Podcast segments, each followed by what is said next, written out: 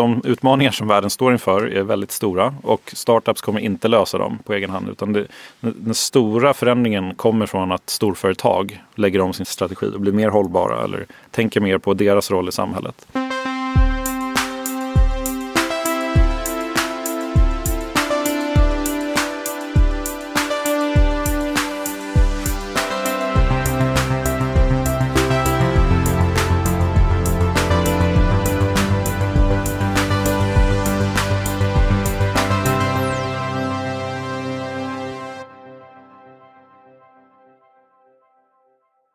Varmt och mysigt, och mysigt ljud. Ja, det är det va? Ja, det blir väldigt här, sitta framför brasan och Ja, låter Nej, precis. här. Jag, jag spelade in ljudboken nu för några veckor sedan och det var också så här helt själv. Och så kan man liksom dra på lite med Ja bas. men verkligen. Man blir ju sugen på Far, far away. Mm, Ja. Precis. Men eh, och vad, vad fint du skrev om boken förresten. Ja. Tack för det.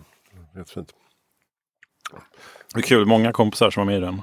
Alltså, Ja. ja. Micke, apropå Micke Dahlén, så vi, eh, jag, jag gick på Handels, pluggade marknadsföring där. Och han var professor. ja, just det. Så vi jobbade, eller jag gick något som heter Excel som han drev. Och sen så skrev vi forskning tillsammans också. Så Jaha. jag faktiskt publicerade tillsammans med honom i Journal of Advertising. Oj, Ehm, och sen så valde jag bort den akademiska karriären efter det. Okej. Var det om kreativitet? Mm. Kreativa medieval. Jaha. Typ ehm, om du har en brandsläckare och gör reklam för hot chili på den istället för på en affisch. Så får man ehm, vissa associationer från en brandsläckare. Och kommer ihåg den reklamen bättre. Mm. Det, och det var. Till exempel. ja. Det Men det gäller allting. Så äh, saker har ju, du får, ju association med vissa grejer. Och om du kommunicerar budskap så påverkar det ens uppfattning av det budskapet. just det. Och då kan man säga att den världen är ganska outforskad. Ja men verkligen. Liksom, All kommunikation kommer ju via telefonen idag i princip. Och så lite tv och kanske någon dator. Och lite billboards. Ja, då fattar jag. Kreativa medieval. kan vi efterlysa. Vi spelar in Mm. Heja Framtiden från Helio GT30 Stockholm. Jag heter Christian von Essen och eh, sitter här med Erik Engelau Nilsson. Eh, vd på Norrsken. Hej! Hej, säger man Engelau? Var, var kommer det England. ifrån? Det är från min frus familj. Ja, T- Tyskt ursprungligen. Men eh, jag är född Nilsson och sen satte vi ihop det så blev det England Nilsson. lite mer spänning. Ja, namn är inte så viktigt för mig och det- ja, det var bra jämställt. Ja, klart Erik Nilsson kanske inte så lätt. Det, det blir svårt googlat om man ska ha tag på det. Ja, men det är ju en fördel kanske egentligen. det här, vi är de enda som heter England Nilsson så att eh, väldigt lätt googlat. Mm, just det. Jag tänkte bara för den, för, alltså för, vi, för oss som bor i Stockholm och rör oss i liksom techkretsar och framtidskretsar så är ju Norrsken eh, något av en institution redan. Och, eh, och Norrsken House är i gamla spårvagnshallarna på Birger Men för den som inte vet vad Norrsken är, hur eh, beskriver du det? Mm. Man kan väl göra på två sätt. Dels så kan man säga att vi är en rörelse som vill skapa så positiv skillnad som möjligt i samhället och göra en bättre värld än vad den är idag. Det är väl lite fluffigt och flummigt kanske. Konkret så har vi tre saker som vi gör. Det ena är att vi stöttar impact-entreprenörer genom det här huset som du pratade om. Försöker vi skapa ett ekosystem där vi eh, har massa partners och events och eh, schyssta lokaler och låg hyra. Saker som är bra för entreprenörer. Kanske ökar sannolikheten för att de lyckas. Och det sitter nu 130 bolag där i huset. Och vi började i Stockholm. Vi kommer sätta upp samma grej i Rwanda och i London också. Det andra vi gör är att vi investerar i den här typen av entreprenörer. Så att eh, eh, vår hypotes är att det är ingen, man behöver inte kompromissa mellan att tjäna pengar och göra världen bättre. Tvärtom, det är till och med en komparativ fördel. Mm. Historiskt sett har man kanske sett det som att det är svårare att få bra avkastning. Men idag är det lättare att få PR, få partners, sälja, rekrytera bra människor och så. Om man har ett syfte med bolaget. Eh, Så vi investerar i den typen av bolag och sätter upp en VC-fond för det här. Och sen det tredje vi gör är att vi gör något som vi internt kallar initiativ. Och det är saker som vi i ögonblicket tror kan eh, göra stor skillnad, positiv skillnad, som kanske är väldigt hög risk eh, och därför så är det ingen annan som gör det. Mm. Eller där vi kanske kan röra oss lite snabbare än någon annan eller där vi tror att vi har bra förutsättningar för att lyckas. Eh, och det kan vara allt ifrån att på kort tid sätta upp ett coronatestningslabb på Karolinska till att göra en vecka för att hylla impactentreprenörskap eller skapa digitala verktyg för mental hälsa. Det finns ingen begränsning där. De saker som vi tror att vi på något sätt är väl lämpade att lyckas med. Just det. Och eh, den berättelse som folk kanske känner till om Norrsken är att det är eh, Niklas Adelbert från, eh, som är eh, Klarna-grundare som gick in med, vad var det, en miljard? Ja, precis. Så han, hoppade av från Klarna för vad var det nu, fem år sedan och funderade mycket på meningen med livet och hur man kan använda den erfarenheten och kompetensen som man utvecklade på Klarna. Men inte för att göra e-handeln smidigare utan för att lösa riktiga samhällsproblem. Så först stoppade han in 170 miljoner och sen så sålde han av lite mer aktier och stoppade in 250 tror jag och sen 250 och så 250 och nu är han uppe i 1,25 miljarder. Mm. Och han säger själv att det har inte påverkat hans liv så mycket. Han har tillräckligt med pengar för att leva det liv han vill ändå. Ja, ja. Det här är bara excess. Eh, Ja, ja men precis. Och Niklas är en väldigt unik person tycker jag själv. Jag är ju partisk, det är toppen. Liksom. Men han, jag, jag tror att det är mänsklig natur är ju att hela tiden sträva efter bara mer, mer, mer, mer, mer. Skapa en trygghet för sina barn på något sätt. Eh, Men när man kommer över en viss nivå så är det en väldigt avtagande marginalnytta på extra in, inkomst eller extra förmögenhet. Och han säger ju själv att Nej, men jag kan åka på de semester jag vill. Jag kan bo i den lägenheten jag vill och göra de grejerna jag vill. Men eh, resten ska gå till norrsken eller välgörenhet. Mm. Och eh, jag hade faktiskt missat att eh, du också kom från Klarna. Ja, det så vi, så vi pluggade en liten, liten stund på Handels samtidigt. Ja, okej. Eh, och lärde känna varandra kort där. Men sen så hoppade han på Klarna väldigt tidigt. Eh, och jag kom in på Klarna vid 2013 eh, och jobbade massa olika roller, men framförallt som kommunikationschef. Och Niklas jobbade också i massa olika roller, men framförallt med sälj. Och kommunikation och sälj jobbar ju ofta väldigt nära varandra. Mm. Och vi gick igenom väldigt spännande tider väldigt tuffa tider ihop. Och då lär man känna varandra och verkligen förstå om man passar ihop eller inte. Så att, ehm, det var tack vare att vi jobbade tillsammans på Klarna som han sen frågade om jag ville komma till Norrsken. Just det, men du, blev inte, du var inte vd från början? Ja, jag, var, jag har bara varit På vd. Jag. ja, jo, jag har bara varit vd, men han satte, satte upp stiftelsen innan jag hade lämnat Klarna. Just det, Så att de hade ingen vd innan jag kom. ja, okej. Mm. Okej.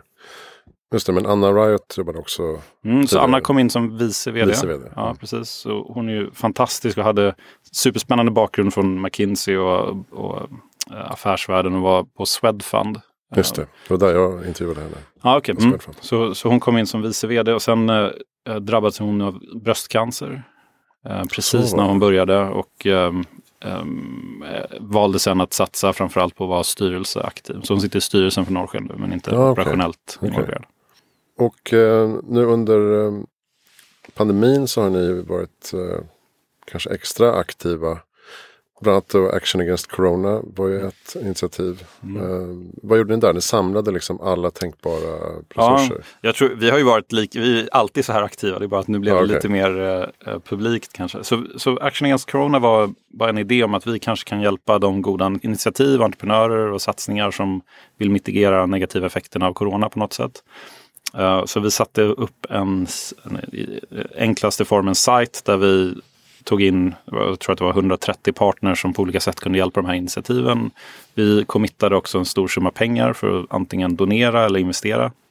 Och eh, vi fick över 1300 bolag som signade upp på det här. Mm. Alltså, otroligt spännande tid att vara med och se hur snabbt folk kan engagera sig och, eh, och sätta upp initiativprojekt för att lösa när, när en sån här kris kommer. Och sen så gjorde vi samma sak i Afrika också. Vi satte upp tillsammans med Rwandas regering en motsvarande plattform där också.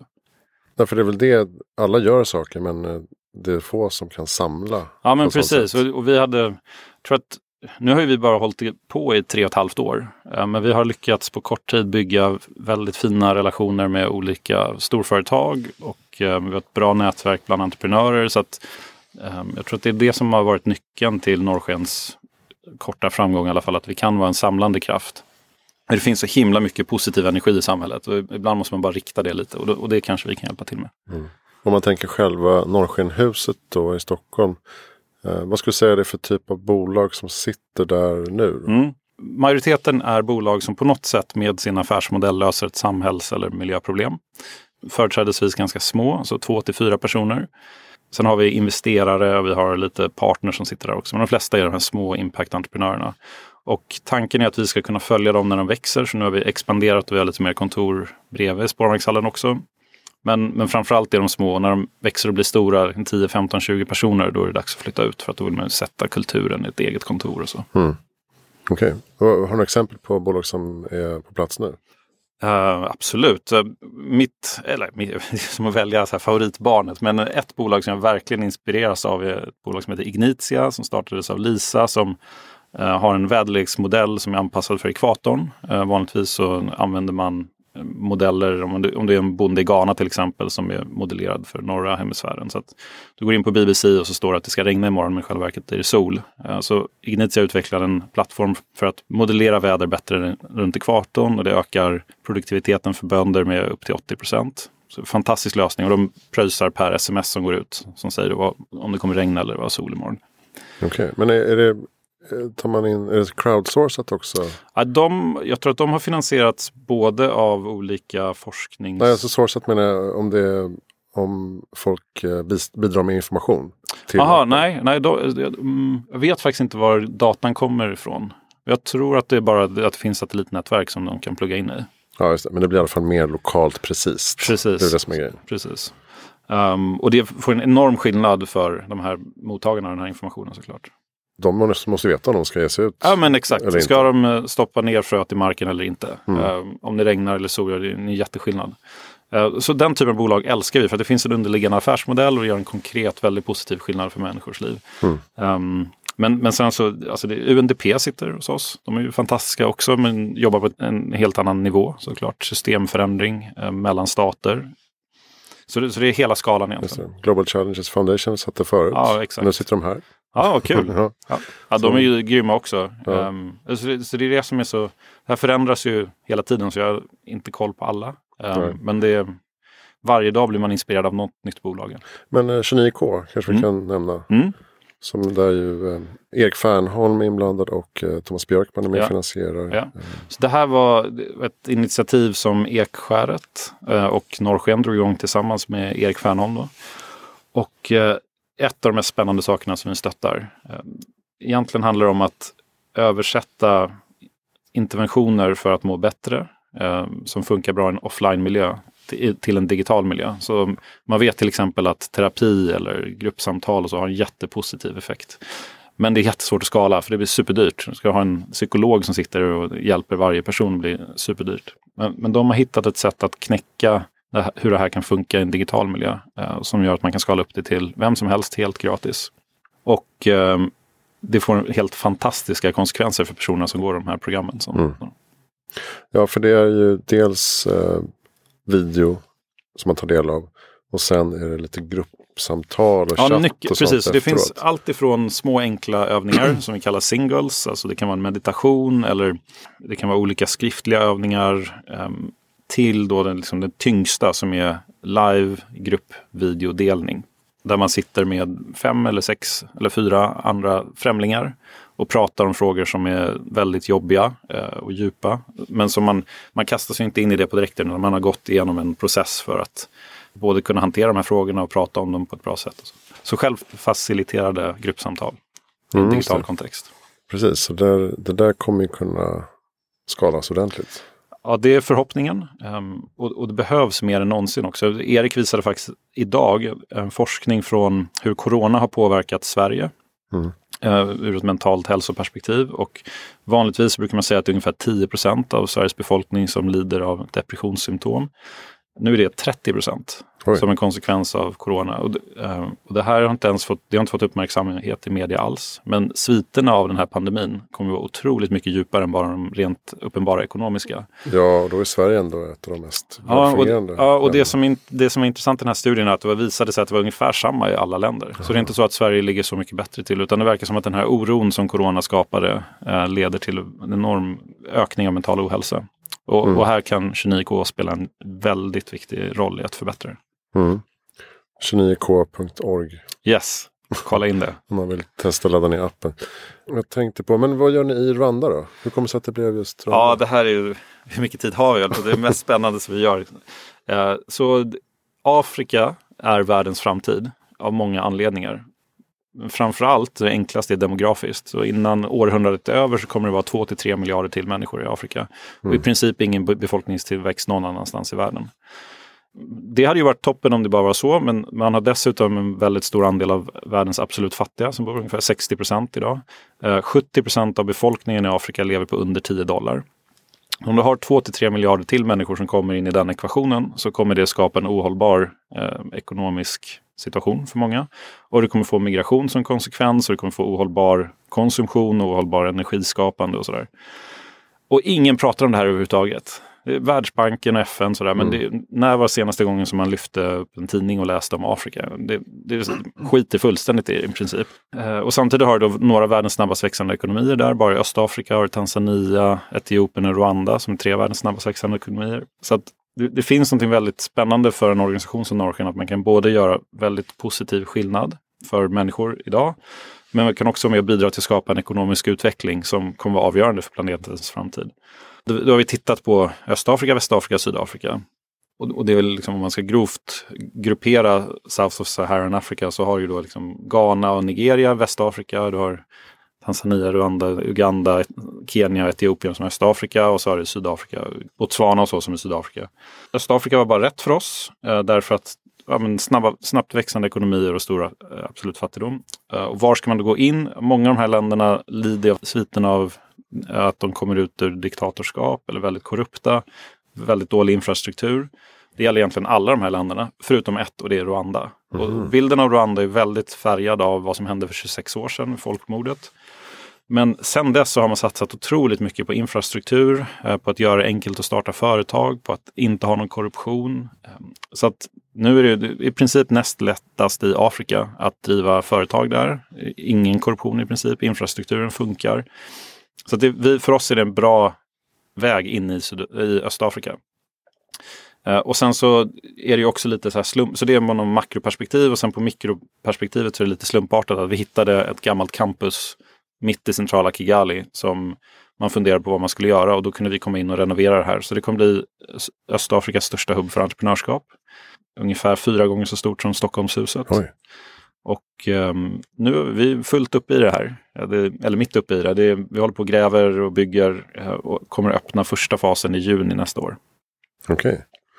Och då ska det ska ha samma princip då? Att, uh, Lite annorlunda. Så i Sverige, nej, kan sitta där? Nej, ja, i, i, Sverige fokuserar vi då på impactentreprenörer och um, man måste ha en affärsmodell som är tydligt positiv för samhället för att man ska få sitta på Norrsken. Mm. I Afrika så är det mer bara entreprenörskap generellt sett som är viktigt. För de har inte det ekosystemet runt det. Du måste få igång motorn. Precis. Mm. Och, och framförallt behöver man visa för unga att det finns andra karriärer än att bara gå till storföretag eller staten. Som nu är de två enda egentligen karriärsvägarna som man väljer mellan. Um, och för att skapa en långsiktig hållbar ekonomi som, som skapar avkastning och resurser för att skapa en välfärdsstat där så, så måste man ha entreprenörskap. Det räcker inte bara med bistånd från västvärlden. Så att det här är mer fokus på bara traditionellt entreprenörskap. I Sverige hade vi inte stöttat bolag som Spotify eller Klarna eller King. Men det skulle vi göra i Rwanda. Så Rwanda kan, kan ta rollen som en slags eh, Singapore Exakt, så, precis. Så hela planen med, med det här är att Rwanda ska bli som Singapore för Sydostasien. För att liknande som Singapore så har Rwanda inga naturresurser. Mm. De har bördig jord och en massa kullar men inga naturresurser. Så enda sättet för dem att bli ett medelinkomstland eller höginkomstland är att satsa på utbildning, företagande, finanscenter. Men enorma marknader då runt om? Exakt. Precis som, Singapore. som är, är ganska dysfunktionella idag. Men eh, det kanske är så att Rwanda kan vara med och bidra till att höja standarden för alla de här marknaderna. Om du bara tar Kongo till exempel så har du ju eh, vad är det, 300 miljoner människor med i princip ingen infrastruktur. Eh, ehm, du har lite gruvor men, och som det går vägar till. Utöver det så funkar ingenting i det landet. Förutom runt Kinshasa. Mm. Ehm, Tanzania har ju alltid haft en fantastisk turismindustri men saknar övrigt. Uganda, väldigt många unga. Betydligt mycket större land än Rwanda men också väldigt eh, drabbat av dålig infrastruktur och korruption. Burundi som ligger söder om Rwanda håller på att bli som Rwanda för 25 år sedan. Väldiga slitningar mellan hutter och tutsier. Mm. Så förhoppningsvis så är Rwanda det som, som kanske kan bidra till att lyfta regionens stabilitet och eh, en underliggande ekonomisk utveckling. Jag kan tänka mig också att det finns ett annat, en, ett annat typ av eh, samhällsklimat efter en sån fruktansvärd eh, liksom, ja. Eh, Och, händelse. och, och bara händelse. liksom ett- ta allt det här som jag säger med en nypa salt, för jag är ingen expert alls eh, på det här. Um, men Rwanda hade tur efter den här, den här med att de fick en regeringschef som heter Paul Kagame som på många sätt och vis är eh, han fick, om det var 97 eller 98 procent i senaste valet. Så antingen är han väldigt bra på kampanja eller så är det någonting annat där. Men Mm. oavsett så har han använt den plattformen för att skapa stabilitet i landet och för att ehm, bygga en identitet kring Rwanda, en nationalidentitet, snarare än att man är hutter och tutsier. Mm. Ehm, han har satsat på att trycka ner korruption, han har satsat på att lyfta kunskapen i hela nationen. Är det ju inte perfekt, men det, det, det här är ändå ett väldigt fint exempel på att det kan gå bra i Afrika också. Och sen eh, London, hur långt har ni kommit där? Ja, vi har inte kommit långt alls. Vi, vi har hållit på i två och ett halvt år att hitta rätt byggnad. Och vi var precis på väg att signa den innan corona.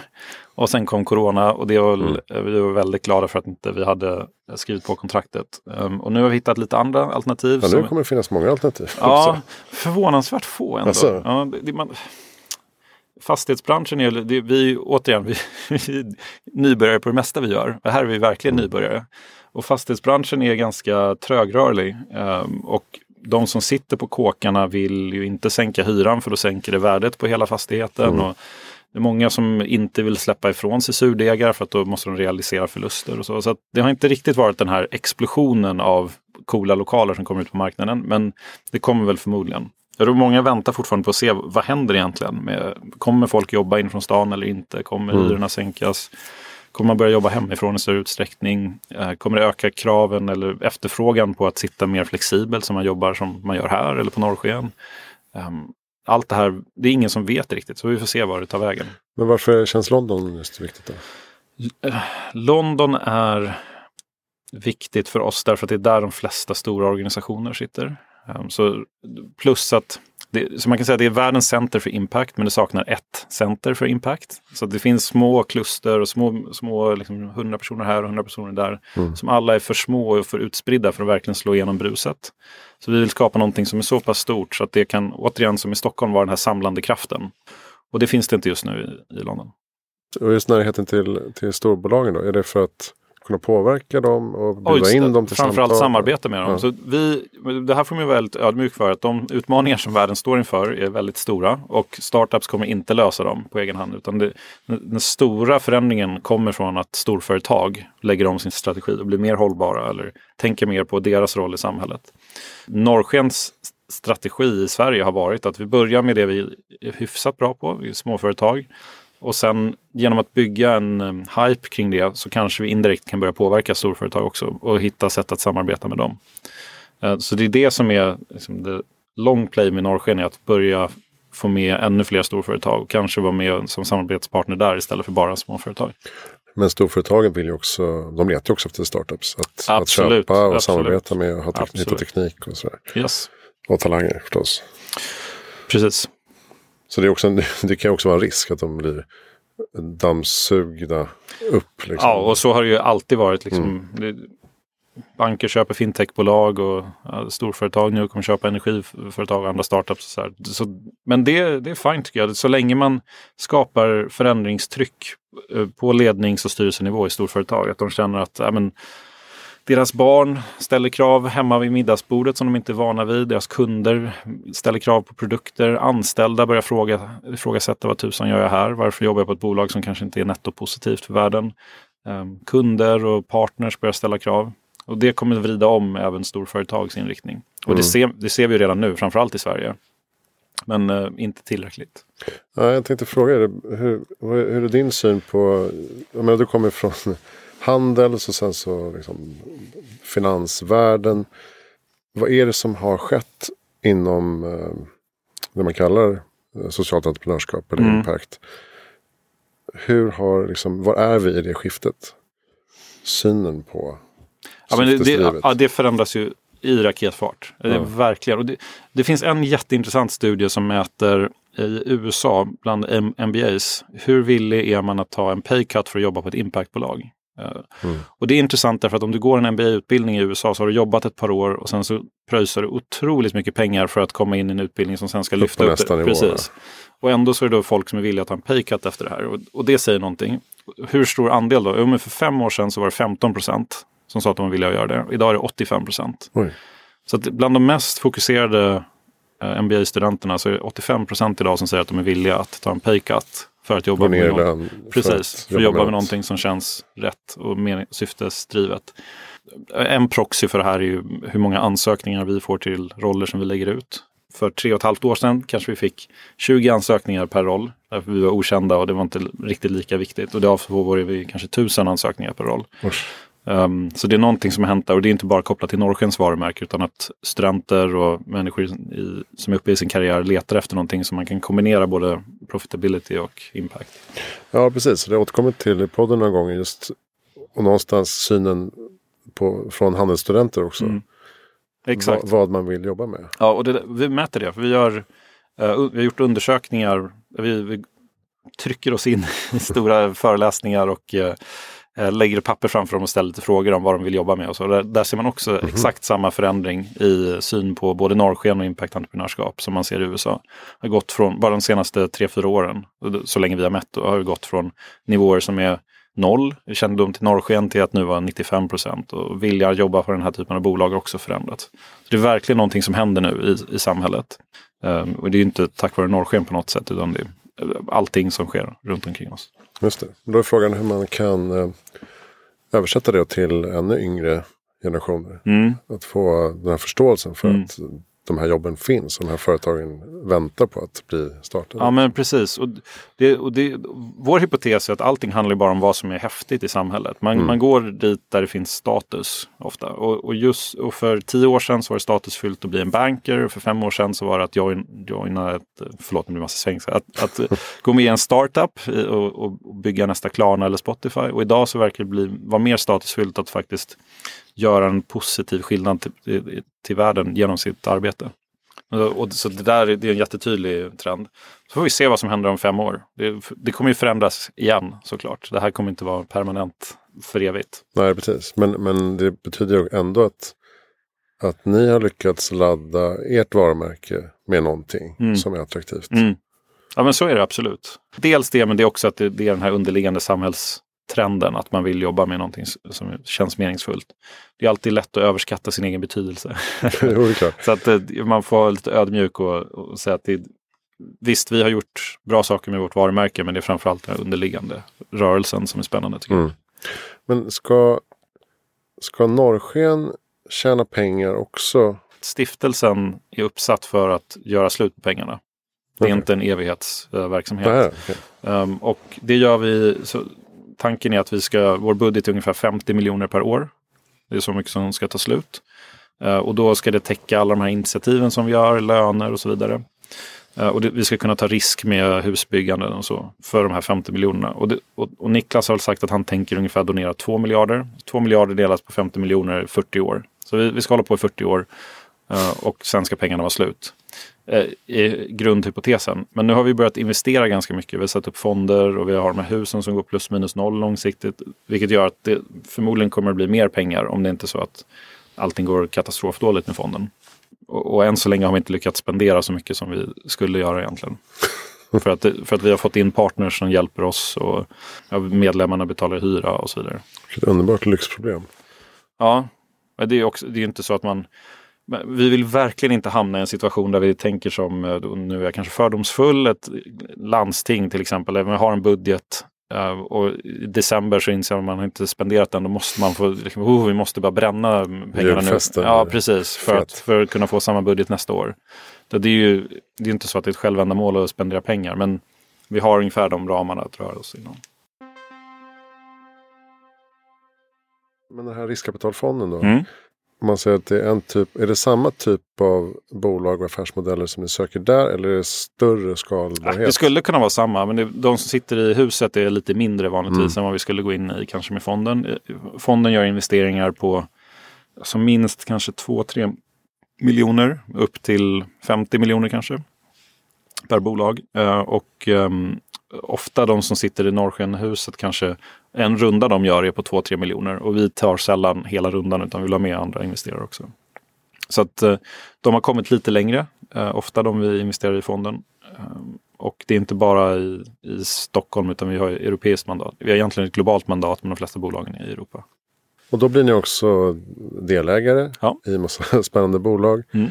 Och tar en roll då i styrelsen? Eller ja, vi, nej, vi vill själva inte sitta i styrelsen helst. Um, utan vi hittar människor som är bättre än oss på den här frågan eller området som bolaget är in, verksamt inom och tar in dem för att representera oss i styrelsen. Uh, därför att vi försöker hålla ett ganska litet team och vi skulle bli alldeles för tunt utspridda om vi skulle engagera oss i alla styrelser som vi går, eller all, i styrelserna i bolagen vi investerar i. Men det finns vissa undantag såklart som bekräftar regeln. Så att när vi har satt upp um, det här ABC Labs som, um, för att testa corona till exempel. Där sitter jag i styrelsen. För att det var en så pass stor investering och vi ville snabbt få upp det här. Vi, vi var ganska själva engagerade i det operationella. Mm. Um, och då är det naturligt att vi med i styrelsen också. Men det är helst så att vi inte är det. Just det, jag skulle prata lite om Bloomer. Mm. Accelerator heter mm, det. Precis. Det är väl samarbete mellan Norrsken, Coop och är det Sweden Food Tech? Eller? Ja, precis. Ja. precis. Hela idén är att um, hitta en visst område um, som är relevant för ett företag eller en annan organisation där vi kan stötta bolag som hittar lösningar inom det området och som kan utnyttja Eh, infrastrukturen eller skalan i det här storföretaget som är engagerat. Så i Coops fall så handlar det om att de öppnade upp väldigt mycket av sin kunddata. Eh, så att deras egen data, inte bara kunddata. Som de här småbolagen då kunde använda för att bygga sin verksamhet på. Eh, och väldigt nischat på det sättet. Det vi vi har gjort en, en, liknande sak nu med Sting som fokuserar på klimatlösningar. Och det här har varit jättenyttiga läroprocesser för oss. Nästa år så kommer vi göra någonting som heter Global Goals Accelerator. Så vi kommer bjuda in det, det här är inspirerat av Y Combinator i San Francisco, mm. som förmodligen bästa acceleratorn i världen. Um, så vi kommer bjuda in ungefär 20 till 25 bolag till Stockholm under sommaren uh, som jobbar med impact och impact startups. Och uh, precis som YC så investerar vi Ehm, när de kommer hit. Ehm, en viss summa för varje bolag och sen i slutet av det här har man en demo day där man bjuder in investerare för att investera i vissa av de här. Och kör två månader under sommaren nästa år. Just det. Och för jag såg att eh, i Bloomers-fallet så får man då eh, sin egen coach eller mentor. Mm, och så gör man liksom, går man in i ett program för att, mm.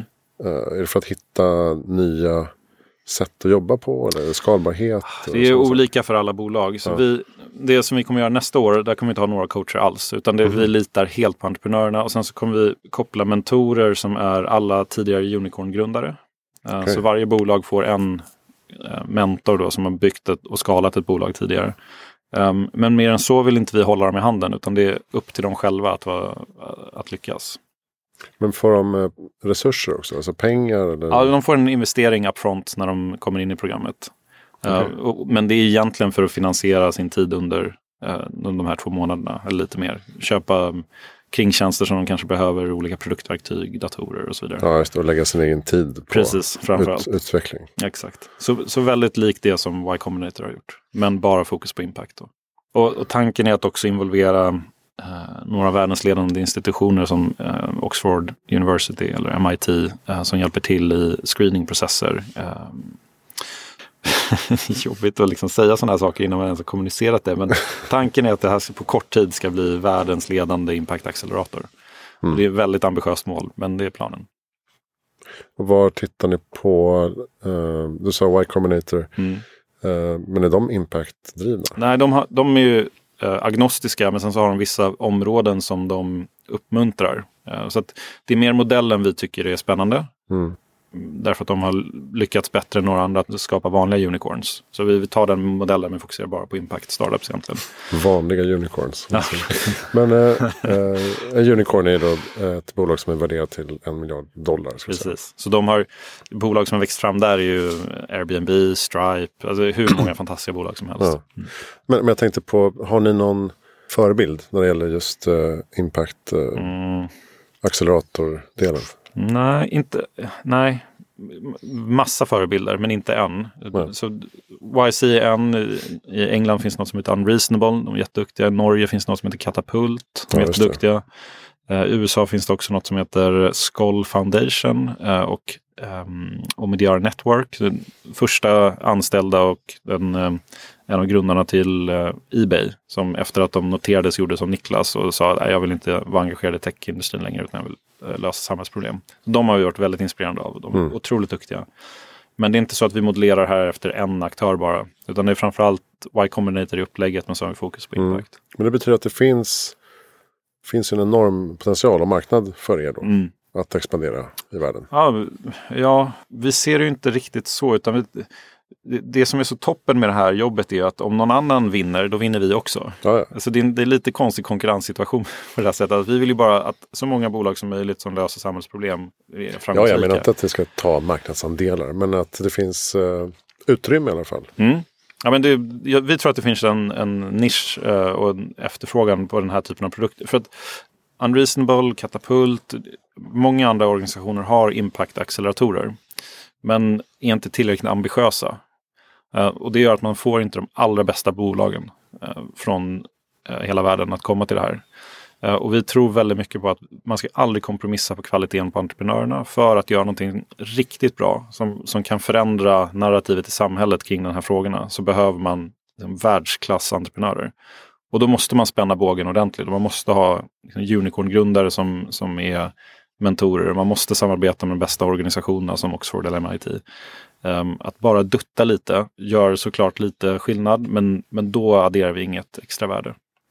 Ja, där kommer ju, där kommer ju er filosofi från Klarna in. Mm. eh, Hör man ju. Mm. Men vad skulle du säga är, vad är det för ingrediens som ofta saknas då? Du säger ambition, eh, coachning, kapital. I just det, acceleratorer eller generellt i Nej, impactvärlden? att, ja, att, att man har en jätte häftig affärsidé som ska förändra världen. Och så eh, ett år senare så finns inte bolaget kvar. Liksom. Mm. Alla de här små Ja, startup-aktörerna. Det, ehm, dels är ju det ett generellt problem att de flesta bolag som startas inte finns efter ett år. Mm. Eh, Därför att det är, det är det svåraste som finns i princip. Ehm, om man ska prata om impact eller hållbarhetsbolag eller socialt entreprenörskap så har det nog funnits historiskt sett en tendens att tänka så här att jag jobbar med ett stort hjärta och därför kan jag kompromissa på eh, affärsmässigheten eh, eller eh, drivet eller hur mycket tid man måste lägga ner. Och vi tror att tyvärr så är det minst lika svårt att starta ett, och driva ett impactbolag som en vanlig startup. Kanske ännu svårare. Kanske ännu lönsamhet. Ja, eller mm, ja, jag tror att som sagt idag är det nog lättare därför att det är lättare att sälja och få rekrytera, eh, få partners och PR och så. Mm. Men vi, man brukar, återigen, Y Combinator brukar prata om att det är fyra grejer som behövs i ett bolag för att vara framgångsrik. Man behöver ett bra team, bra produkt, bra execution och en bra idé. Um, så de fyra grejerna ska man fokusera på som entreprenör. Mm. Um, och det låter ju så enkelt på pappret. Men eh, det svåraste som finns. som sagt. kanske är det execution-delen då som blir... Ja, ofta det. Um, execution Tröskel. och team. För att, um, det, det är intressant att bolag som fokuserar på impact pratar väldigt mycket om, om att de ska vara inkluderande och sådär. Men ändå så ser man att det är en viss typ av människor som ofta hamnar där. Uh, och jag tror att man underskattar betydelsen av teamet och att man, man ska ha människor som har varit entreprenörer tidigare eller som är grymma utvecklare som bara sitter och köttar 18 timmar om dagen framför en dator. För det går inte att vara framgångsrik om man inte gör det, tyvärr. Ehm, så att, att verkligen tänka på hur skapar man ett, ett team som är uppbyggt av alla de kompetenser som man verkligen behöver. Och inte bara människor som är, liksom, har ett stort hjärta och är intresserade av den här frågan.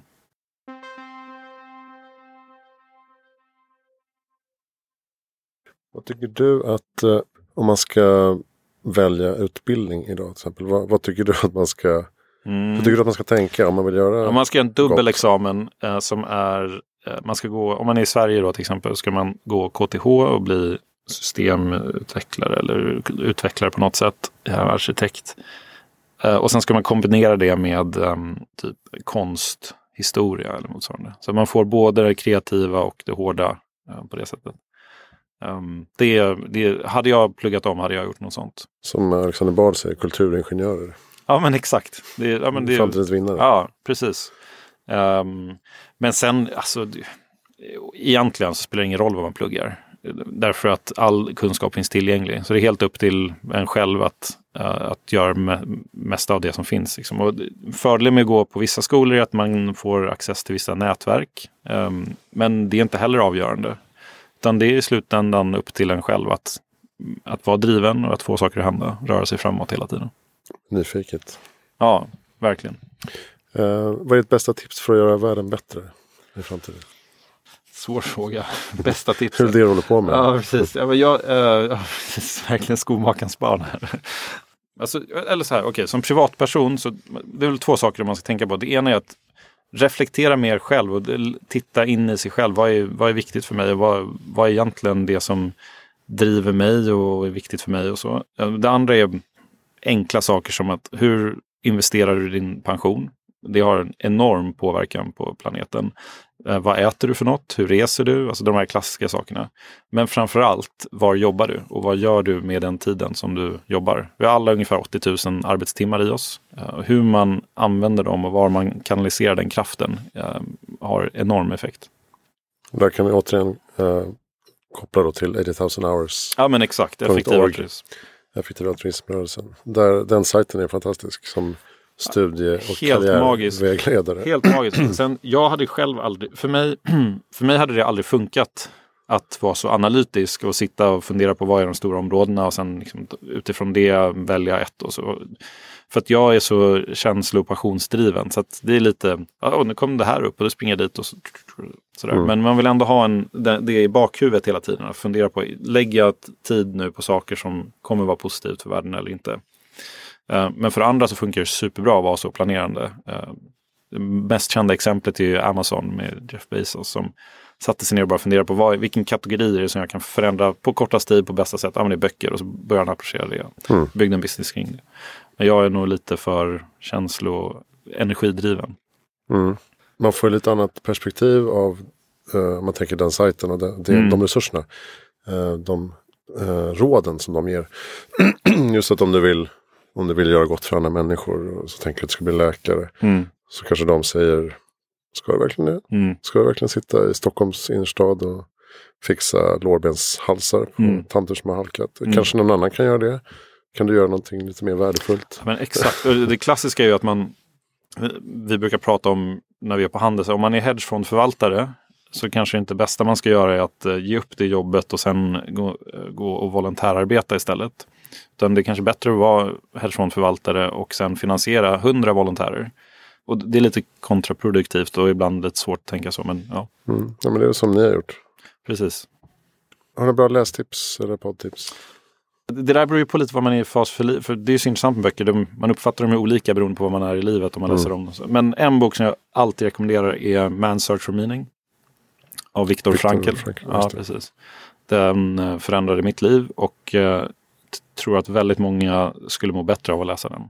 Den är ganska kort och lätt. Ja, verkligen, det är en autobiografi halva delen och sen en filosofisk halva delen. Egentligen. Ja, det handlar om uh, hur man överlever uh, koncentrationslägen. Ja, det är inte, en, det är inte liksom how to survive. eller ja, delvis är det men Viktor gick igenom, han var på sex koncentrationsläger som jude under andra världskriget. Alla han älskade blev ihjälgasade. Eh, vänner, familj. Ingen som han älskade överlevde. Eh, och det är den mörkaste stunden i mänskligheten. Trots det hittade han en mening i tillvaron. Och, han märkte också att de som hittade mening i tillvaron var de som överlevde i större utsträckning. Eh, och det som framförallt var viktigt för mig var att jag alltid gått omkring och tänkt att ja, men då vet Viktor vad meningen med livet är. Eller någon annan vet vad meningen med livet är. Och så försöka emulera det. Och, och um, det är ju så religioner funkar. Det är någon som har hittat vad meningen med livet är. Men hans insikt var att dels är det individuellt, därför att det är tillvaron som formar det för en själv. Och dels förändras det över tid. Och det, det, det låter så banalt, men för mig var det en total ögonöppnare.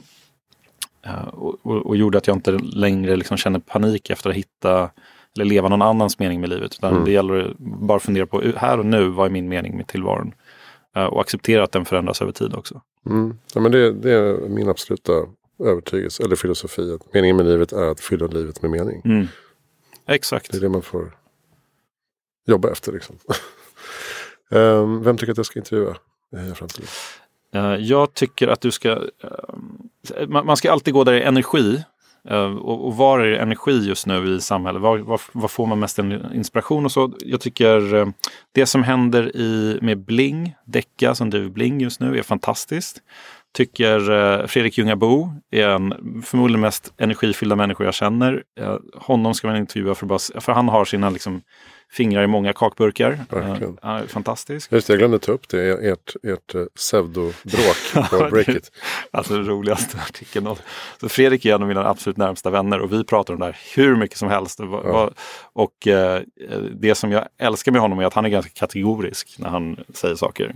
Uh, och jag är lite mjukare. Så jag sa bara, ja, toppen, jag ska inte uttrycka mig riktigt lika hårt som därför, han Därför han sa i en, i en intervju på Sifted, tror jag det var, Precis. att uh, Eh, vi måste sluta bara starta nya fintechbolag. Vi måste mm. liksom göra skillnad på riktigt. Framförallt om man är serieentreprenör. Ah, okay. Um, ehm, och jag håller med, det är toppen. Det är precis det han har gjort. Han har startat väldigt många fintechbolag. Precis. Och Kry förstås. Ja, Kry nu, som gör en fantastisk skillnad. Ja. Men, uh, och då sa har... du att uh, nej, men så enkelt är det inte. Ja, precis. och så blir det en artikel om det. Ja, men så Fredrik är en person som man, du kommer få så mycket energi och idéer och uppslag. Men jag har intervjuat honom för länge sedan. Ah, okay, fast ja. inte i poddformat. Ja. Ja, men han är det var när han drev Fakturin. Och... Ja, ja, ja, ja, det var ett par år sedan. Mm. Uh, och sen en annan person som uh, har mycket energi också är Seke Tastas. Han är ju ja, men drivit klubb i Stockholm i 20 års tid och sen nu kan man inte driva klubb helt plötsligt. Då, då blir det liksom en bomb av energi som måste kanaliseras någon annanstans. Och uh, honom ska man hålla sig nära för att man kommer få så mycket uppslag och idéer. Mm. Han, är en... han verkar fantastisk. Han är med i podden som heter Crazy Creatives som okay. spelas in här. Aha. Av um, Anna Arvidsson och Johan Ydling. Så det avsnittet är väldigt roligt. Ja, men, ja, men det kan jag tänka. Nej, men man sitter med Seke i fem minuter och vi står liksom, vi har väldigt olika perspektiv på många olika saker. Men det är ändå så här att om man sitter fem minuter med honom så, ser, så det, man bara fylls av en glädje och energi som, man, som få andra människor kan göra. Så att eh, Decca som driver då Bling. Mm, är, vi, vi är i kontakt, vi håller ja. på bolla datum. Ja, okej, okay, vad kul. Ja, hon är jävlar vad man blir golvad av hennes briljans, energi och passion. Det är, hon är fantastisk och kommer göra någonting unikt med det där. Och sen Fredrik som du redan pratat med och Seki också. Det är tre bra tips. Ja, bra. Då, då var vi nästan klara här.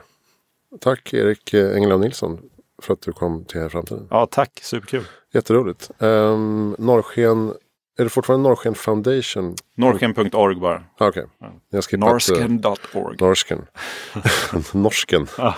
Uh, Norrsken.org. Där hittar ni mer information om uh, hur man kommer i kontakt med uh, med er. Ja, och, eller bara mejla. Det är förnamn norken.org. Vi, mm. Alla som vill engagera sig eller har idéer om vad vi kan göra annorlunda eller bättre, hör av er. Mm. Om du har världens bästa idé så kan du söka pengar mm. också. Ja. Det går. Um, Hejaframtiden.se, där finns inte så mycket pengar men det finns uh, information om alla gamla poddavsnitt och intervjupersoner. Uh, det finns också uh, länk till, du kan köpa boken Vad händer nu med framtiden? 20 visioner om Sverige efter corona. Det är ingen skitläsning. Då tackar vi Helio GT30 för att du var här. Tack så mycket. Tack. Tack. Hej.